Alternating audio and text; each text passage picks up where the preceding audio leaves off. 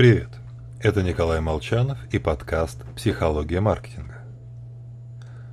А не взорвется ли мой Samsung у меня в руках? Вот все слышали об опасности взрывающихся телефонов. Хотя достоверной статистики мне найти не удалось. Некоторые эксперты говорят о десятках происшествий ежегодно на территории США. Другие оперируют единичными примерами в стиле «а вот в Индии был случай».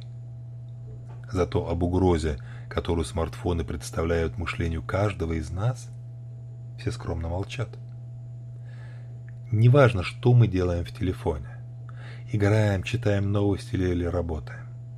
Главное, мы утыкаемся в него каждую свободную секунду. Я, как и большинство людей в моем офисе, хватаю за смартфон в течение 10-секундной поездки в лифте. Кто-то берет телефон под дождь. В результате остаться наедине со своими мыслями превратилось в нетривиальную задачу. Понять нас можно. Оказаться в метро без телефона, книги ужасно скучно. Однако, когда мы пялимся в окно, мысли в нашей голове текут, каким заблагорассудится. Найти хорошую идею и так нелегко.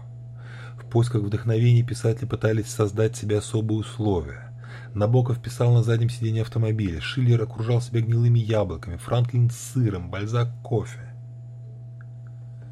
Мы же, напротив, самолично засаливаем почву инсайтов и озарений. Творить, одновременно читая чужие мысли в телефоне, тяжело.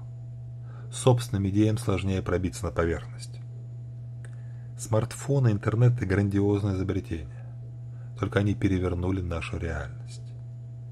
Раньше побыть наедине с своими мыслями, подумать ни о чем, набрести на стоящие идеи, получалось само собой.